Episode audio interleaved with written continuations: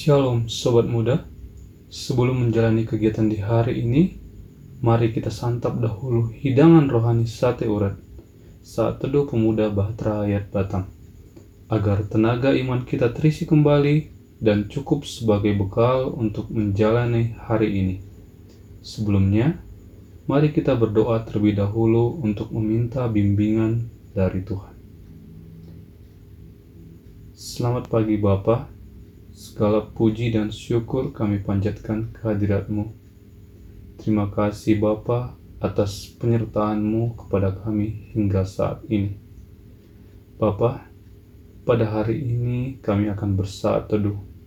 Kiranya Engkau bimbing dan sertai kami dalam pembacaan Alkitab maupun renungan dari Sabda Bina Pemuda, sehingga kami dapat mengerti dan memahami tentang firman-Mu Terima kasih Bapa, dalam nama Tuhan Yesus Kristus kami berdoa. Amin. Sobat muda, mari kita buka Alkitab kita dari Yohanes 17 ayat 1 sampai yang ke-19. Mari kita membacanya bersama-sama.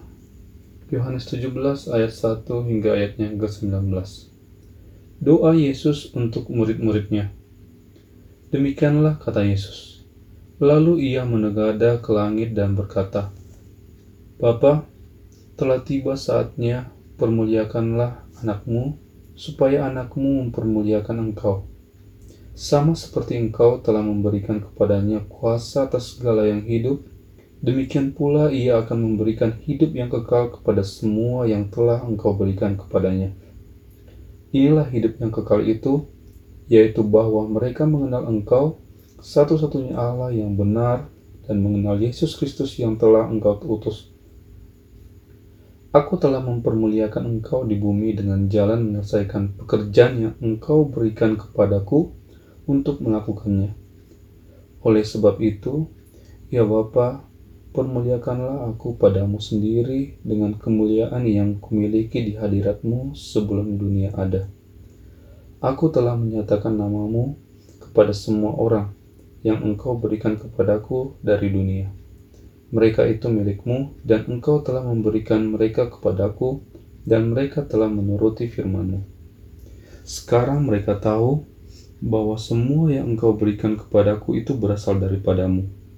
Sebab segala firman yang engkau sampaikan kepadaku telah kusampaikan kepada mereka, dan mereka telah menerimanya mereka tahu benar-benar bahwa aku datang daripadamu, dan mereka percaya bahwa engkaulah yang telah mengutus aku. Aku berdoa untuk mereka, bukan untuk dunia aku berdoa, tetapi untuk mereka yang telah engkau berikan kepadaku, sebab mereka adalah milikmu. Dan segala milikku adalah milikmu, dan milikmu adalah milikku, dan aku telah dipermuliakan di dalam mereka dan aku tidak ada lagi di dalam dunia, tetapi mereka masih ada di dalam dunia, dan aku datang kepadamu, ya Bapa yang kudus, peliharalah mereka dalam namamu, yaitu namamu yang telah engkau berikan kepadaku, supaya mereka menjadi satu sama seperti kita. Selama aku bersama mereka, aku memelihara mereka dalam namamu, yaitu namamu yang telah engkau berikan kepadaku Aku telah menjaga mereka dan tidak ada seorang pun dari mereka yang binasa selain daripada dia yang telah ditentukan untuk binasa, supaya genaplah yang tertulis dalam kitab suci.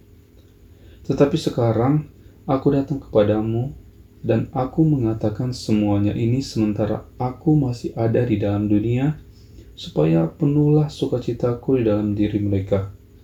Aku telah memberikan firmanmu kepada mereka, dan dunia membenci mereka, karena mereka bukanlah dari dunia, sama seperti aku bukan dari dunia.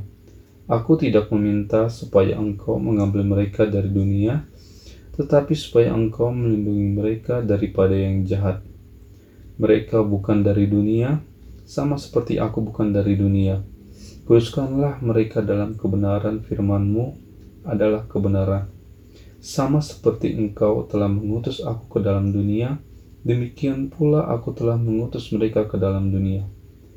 Dan aku menguruskan diriku bagi mereka, supaya mereka pun dikuduskan dalam kebenaran. Menurut nama kita pada hari ini adalah Aku milik Yesus.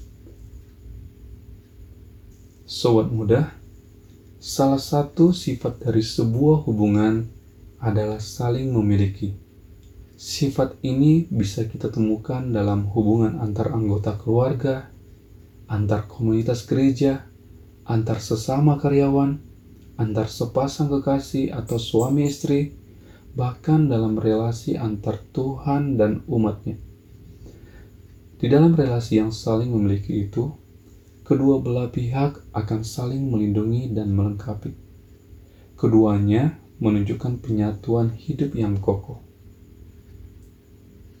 Teks Alkitab yang kita baca berisi doa Yesus untuk mempersiapkan para murid menjelang peristiwa penyaliban.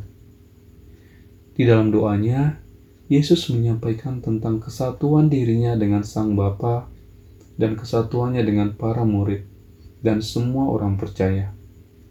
Kesatuan Allah Bapa dengan Yesus terwujud dalam berbagai pelayanan Yesus. Ketika orang menyaksikan mukjizat yang ia buat, mereka melihat kuasa dan pekerjaan Allah untuk menyelamatkan umatnya. Kesatuan antara Yesus dengan semua orang-orang percaya nampak lewat pelayanan perkabaran Injil yang dikerjakan para murid karena isi pewartaan Injil tidak lain adalah tentang Yesus, Sang Juru Selamat yang mengasihi segenap umat manusia. Sobat muda, kita adalah anak-anak milik Bapak kita menjadi miliknya karena dia memilih kita untuk ditebus dari dosa. Itu berarti hidup kita menyatu dengan Allah.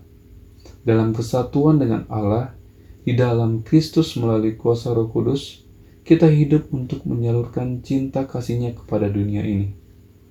Kasihnya bisa kita salurkan dengan cara memperjuangkan perdamaian, cinta kasih, dan saling membangun demi kebaikan bersama. Itulah cara kita menunjukkan identitas sebagai anak-anak milik Bapa yang menerangi dan menggarami kehidupan sehingga Bapa dipermuliakan.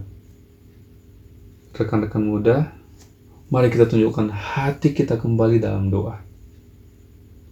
Ya Bapa, terima kasih atas penyertaan-Mu kepada kami dalam pembacaan renungan pada hari ini. Biarlah firman yang telah kami terima dapat berguna bagi kehidupan kami. Ya Bapa, materaikanlah hati kami agar kami selalu mencintaimu sepanjang waktu hidup kami. Kami juga berdoa, biarlah sepanjang hari ini Engkau tuntun kami melalui roh kudusmu, agar kami dapat menjalani hari ini seturut dengan kehendakmu. Tak lupa kami mohon ampun ya Bapak atas kesalahan dan kekurangan yang telah kami perbuat. Terima kasih Bapa. Amin.